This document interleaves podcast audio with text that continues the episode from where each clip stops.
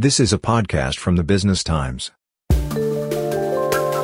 Welcome to Property BT, a podcast series by the Business Times. I'm senior correspondent Leslie Yee, and I'll be your host as we gather insights on all things Singapore property to help you in your property investment journey. Coming out of the COVID 19 pandemic, office buildings in many cities are struggling, but Singapore is an exception. Rents in the central region rose by nearly 12% last year. The outlook, though, may be turning sour for office buildings. Tech boys were paying big bucks for fancy dicks to pamper their precious human talent in many places, including Singapore. But valuations of tech companies are much less frothy today amid higher interest rates. Tech giants are laying off staff and cutting their real estate requirements. For example, Google is giving up space at Alexandra Technopark. The global economy is slowing too as higher interest rates take a toll on businesses and consumers. Is Singapore's strong performing office property market on shaky ground? Are office rents here too pricey? Perhaps rental demand will weaken substantially and rents could slide. Let's get insights from Marcus Loo, CEO, Savills Singapore. That is something that is highly subjective we're in a free market, so one can't really say that prices or rents are overvalued because it's largely determined by the market. The market knows best in terms of where they set their levels. Take, for example, even as we speak now, despite the challenges that the Hong Kong economy is facing, Singapore still ranks number fifth or sixth as far as priciest office rents globally, behind the likes of London, New York, and Tokyo. What's driving the rental demand for offices here? Well, the demand in early 2022 was driven largely by the tech and social media sector. They had sufficient funds to expand back then. They were very, very aggressive. That created a lot of momentum that kept the rental trajectory positive till the end of 2022. However, there has been layoffs in the tech industry specifically. That had happened despite the reversal of fortunes for these two industries starting in the second half of 2022. Now, the constant flow of family offices and the expansion in some professional services sectors have also made up for the pockets of demand that infilled smaller office spaces. So that's the reason for driving rental demand for offices here. There is no denying that economic malaise and the ills that befell the tech and social media industry will take a toll on demand. However, the Singapore office market is still able to weather these dead weights for now, purely because, as far as the next few years are concerned, the supply of grade A office space is very, very low, and that is helping to keep rents, especially for grade A product, high. Then there is also this need for multinationals to look for green buildings to look for buildings that are low carbon in the infrastructure and in terms of operations. So there is this imperative by multinationals to be in those buildings that will continue to keep such buildings at rates that are high. The challenge is whether the tech sector layoffs will continue for the rest of the year that will potentially put a dampener in terms of the rising rents. It's still a question mark in terms of the, how that's going to impact but by and large, we feel that rents overall will creep up by minimally 2% according to our forecast by the end of this year. Marcus sounds constructive on the Singapore office property market. He may be right that tight supply of grade A office space will help support rents of grade A buildings. Marcus shares interesting insights that there are many companies seeking office buildings with the right green credentials. Climate change is a real and present danger. So it is great if developers rise to the challenge of providing workspaces that do minimal harm to the environment. I think it would be cool if despite the humidity, we can work comfortably in buildings with good natural ventilation. Singapore likes to be number one in many things. How about being number one among global cities in providing green and sustainable workspaces? Space users have plenty of choice among the many office buildings available for rent. What buildings stand out in the leasing market? Let's hear from Wong Xian Yang, Head of Research, Cushman and Wakefield, Singapore. Demand for top quality offices remains resilient, supported by a sustained flight to quality trend as companies seek top quality offices to elevate employee experience, boost corporate image, and meet sustainability targets. Additionally, hybrid work has helped fuel the flight to quality. Companies can take up lesser but better quality spaces without significantly increasing their budgets. Further underpinning the market is a limited pipeline supply of grade A offices. The trend is also evidenced by a divergence in vacancy and rental movements for CBD grade A offices and other lower grade buildings. Vacancy rates for grade A offices have fallen to under 5% at the end of 2022, and rents have risen by about 6.5% last year. On the other hand, grade B office vacancy rates have held steady at about 10%, with only 2.3% rental growth in 2022. The trend is similar for decentralized offices, where grade A office supply is limited. Based on our market intelligence, leasing interest at upcoming new decentralized developments look promising despite the economic slowdown. Xian Yang could be right that space users will plumb for high quality buildings. These could be in the central business district or CBD or in decentralized locations. The amenities and transport connectivity of many decentralized locations are good as such, great buildings, be they in the CBD, Paya Lebar, Tampines, or Jurong, can be attractive to space users. Indeed, with hybrid working, maybe businesses need less space in total, but need better workspaces. After all, many businesses do not want to have demoralized staff dragging their feet back to the office, but seek to have excited staff eagerly heading back to the physical office because it is a fun and inspiring venue for co creation and collaboration. I spent many years working in the CBD in Raffles Place, Suntec City, Marina Bay, and Tanjong Pagar. It broke my heart to see a CBD devoid of life during the height of the COVID pandemic. Today, I'm happy that Singapore CBD is vibrant again. The many office buildings are hardly white elephants. With technological tools available, many of us can work productively from just about anywhere. So, why is the physical office still relevant? Let's hear from Savills Marcus Loo.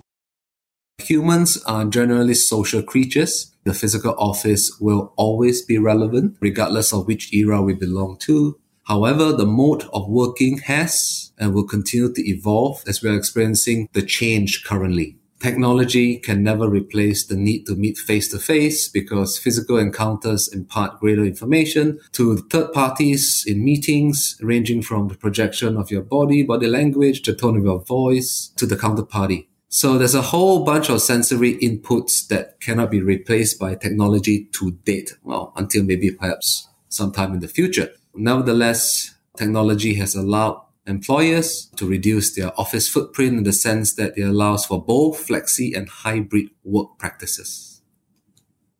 The physical office will evolve, but it will remain relevant. People want to meet face to face, and hopefully, robots will never replace humans.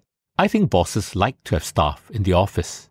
And if economic conditions get rougher, maybe bosses will get even more of their way in getting warm bodies back to physical offices good developers will need to anticipate needs and provide relevant products. Indeed, there are many older office buildings that are being refurbished and upgraded. Could we see more new office buildings offer tenants the use of a swimming pool like Guoco Midtown on Beach Road? Still to come, thoughts on buying strata office spaces. A brand new monthly podcast inspired by the Business Times column, Off the Record joins the BT Podcasts lineup in April. Conversations in which editors from the newsrooms of SPH Media Trust discuss the modern news industry from their insider's perspective. Editors Talk will feature straight talking editors addressing challenges, strategies, and offer insights into how newsrooms have had to adapt in the face of digital transformation. Information that might just offer you answers in your business sector's digital transformation journey. First episode out in April. And now, back to Property BT from the Business Times. We have talked about the continued relevance of physical offices and why discerning space users may opt for high quality workspaces. We have also discussed the impact on demand and rents from a slowing economy and staff layoffs in the once high flying tech sector.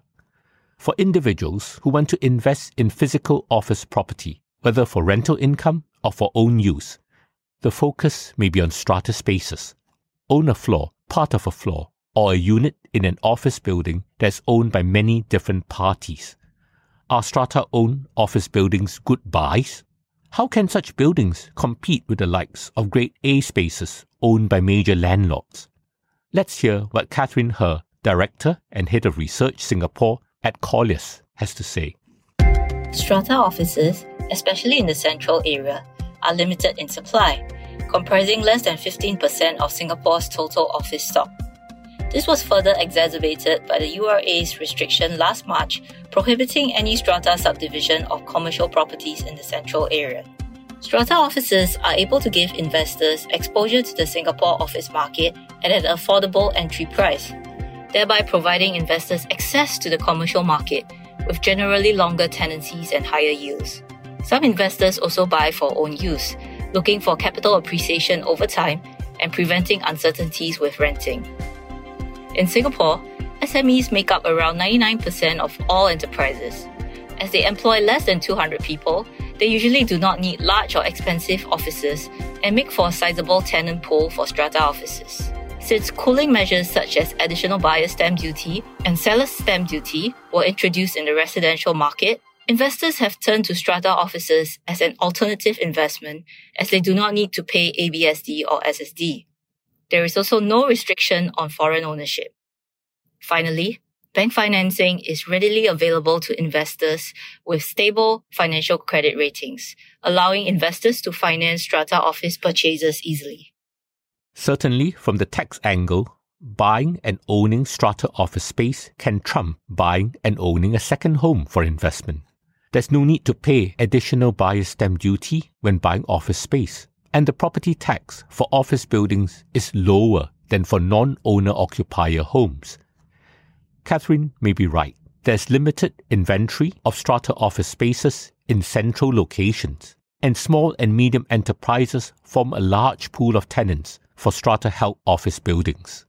A problem I have with investing in office properties here is that the yields often are too low to the point of possibly being irrational. In a recent column in the level ground in the Business Times, I question whether valuations of office buildings need to fall as valuers use higher capitalization rates to value income streams in light of rising interest rates. Put simply, if you are borrowing at an interest rate of well over 4% per annum or getting close to 4% from a Singapore dollar fixed deposit, surely a yield of just over 3% from an office property is just way too low. Let's get insights from Wong Xian Yang of Cushman and Wakefield. Singapore's Grade A CBD office net yields remain largely unchanged from 2021 levels, and asset repricing has been very limited. And this is a reflection of demand supply dynamics in Singapore. Most property owners are not motivated to sell at a sharp discount, as operating performance remains strong with positive rental reversions to continue in 2023, I bet at a lower pace compared to 2022. Also, there is limited available office stock for sale, as office stock in Singapore is largely held by long term investors or occupiers. Given Singapore's economic fundamentals and strategic location in Southeast Asia, one of the fastest growing regions in the world, investor interest for Singapore offices remain high, as Singapore is viewed as a safe proxy for investment into Southeast Asia. Nonetheless, given a lack of repricing in Singapore versus other markets globally and the negative carry, investment sales volumes have slowed. Activities could pick up in the second half of 2023 when the outlook on interest rates get clearer. Perhaps we are at a standoff in the office property market. Many building owners are long term holders who are not under duress to sell, and many buyers like to get Singapore exposure but do not want to commit given where interest rates and property yields are. Still, Singapore's office buildings are likely to be long term winners should Singapore continue to punch above its weight in drawing businesses to grow regional operations and carry out high value activities here. But the transaction cost to buy office space has gone up with this year's budget. For non residential properties, buyer stamp duty is now 4% for amounts over 1 million Singapore dollars and 5% for amounts over 1.5 million Singapore dollars, both up from 3% previously. For a $5 million office property, the buyer stamp duty has risen from around 145,000 Singapore dollars to about 220,000 Singapore dollars. Let's hear what Catherine He of Colliers has to say on Singapore's office buildings as an asset class and the impact of higher stamp duties. Due to its reputation as a global business hub, the Singapore office market is expected to enjoy stable rents and capital appreciation going forward. The availability of offices, especially in the core CBD, remains tight due to a lack of new supply and withdrawal of existing office stock for redevelopment. In addition, more global firms are expected to set up their regional headquarters in Singapore to hedge against geopolitical risks. There are also more family offices and asset managers setting up here, attracted to Singapore's reputation as an international financial hub. In turn, this will lead to the growth of ancillary business services such as law firms, management consultancies, insurance companies, and accounting firms expanding their operations and looking for office space. Prices of Singapore office buildings remain well supported by the strong holding power of asset owners, tight occupancy, rental growth, as well as keen investor interest in quality core assets here due to their safe haven status. With the increase in buyer stamp duty, investment sales of offices could slow in the near term as buyers digest and factor in the higher cost, in addition to macroeconomic uncertainties and higher interest rates. Consequently, there might be a period of mismatch between buyer and seller price expectations if both sides factor in this increase in transaction cost. Nevertheless, office asset prices are likely to remain resilient and grow over the long term due to the strong underlying fundamentals of the Singapore office market. Catherine is probably right that Singapore's office property market's fundamentals are strong. Singapore has a business friendly environment. Infrastructure and connectivity are good the society is cosmopolitan. Living environment is rather pleasant. So Singapore is scoring well as a business hub, and this bodes well for office buildings as an investment. Being a good property investor is probably an art and a science. Knowing when to buy, where to buy, and what type of assets to buy can make all the difference. Is there risk with Singapore office property? Yes. Are there opportunities? Possibly. Need luck? Probably. And that's a wrap for this edition of Property BT. Do join us for the next episode where we look at strategizing for success when buying an HDB built to order or BTO flat. Should one try for a unit in a mature estate or in a non mature estate? Are prime location public housing units worth considering? One does need to be a lot more careful in BTO exercises, as those who turn down their first chance to choose a flat will be bummed down the BTO queue. I'm Leslie Yee. Thank you for listening and happy property hunting. This is a podcast by the Business Times. Find more BT podcasts at businesstimes.com.sg slash podcasts or wherever you get your podcasts. This podcast is meant to provide general information only. SPH Media accepts no liability for loss arising from any reliance on the podcast or use of third parties' products and services. Please consult professional advisors for independent advice.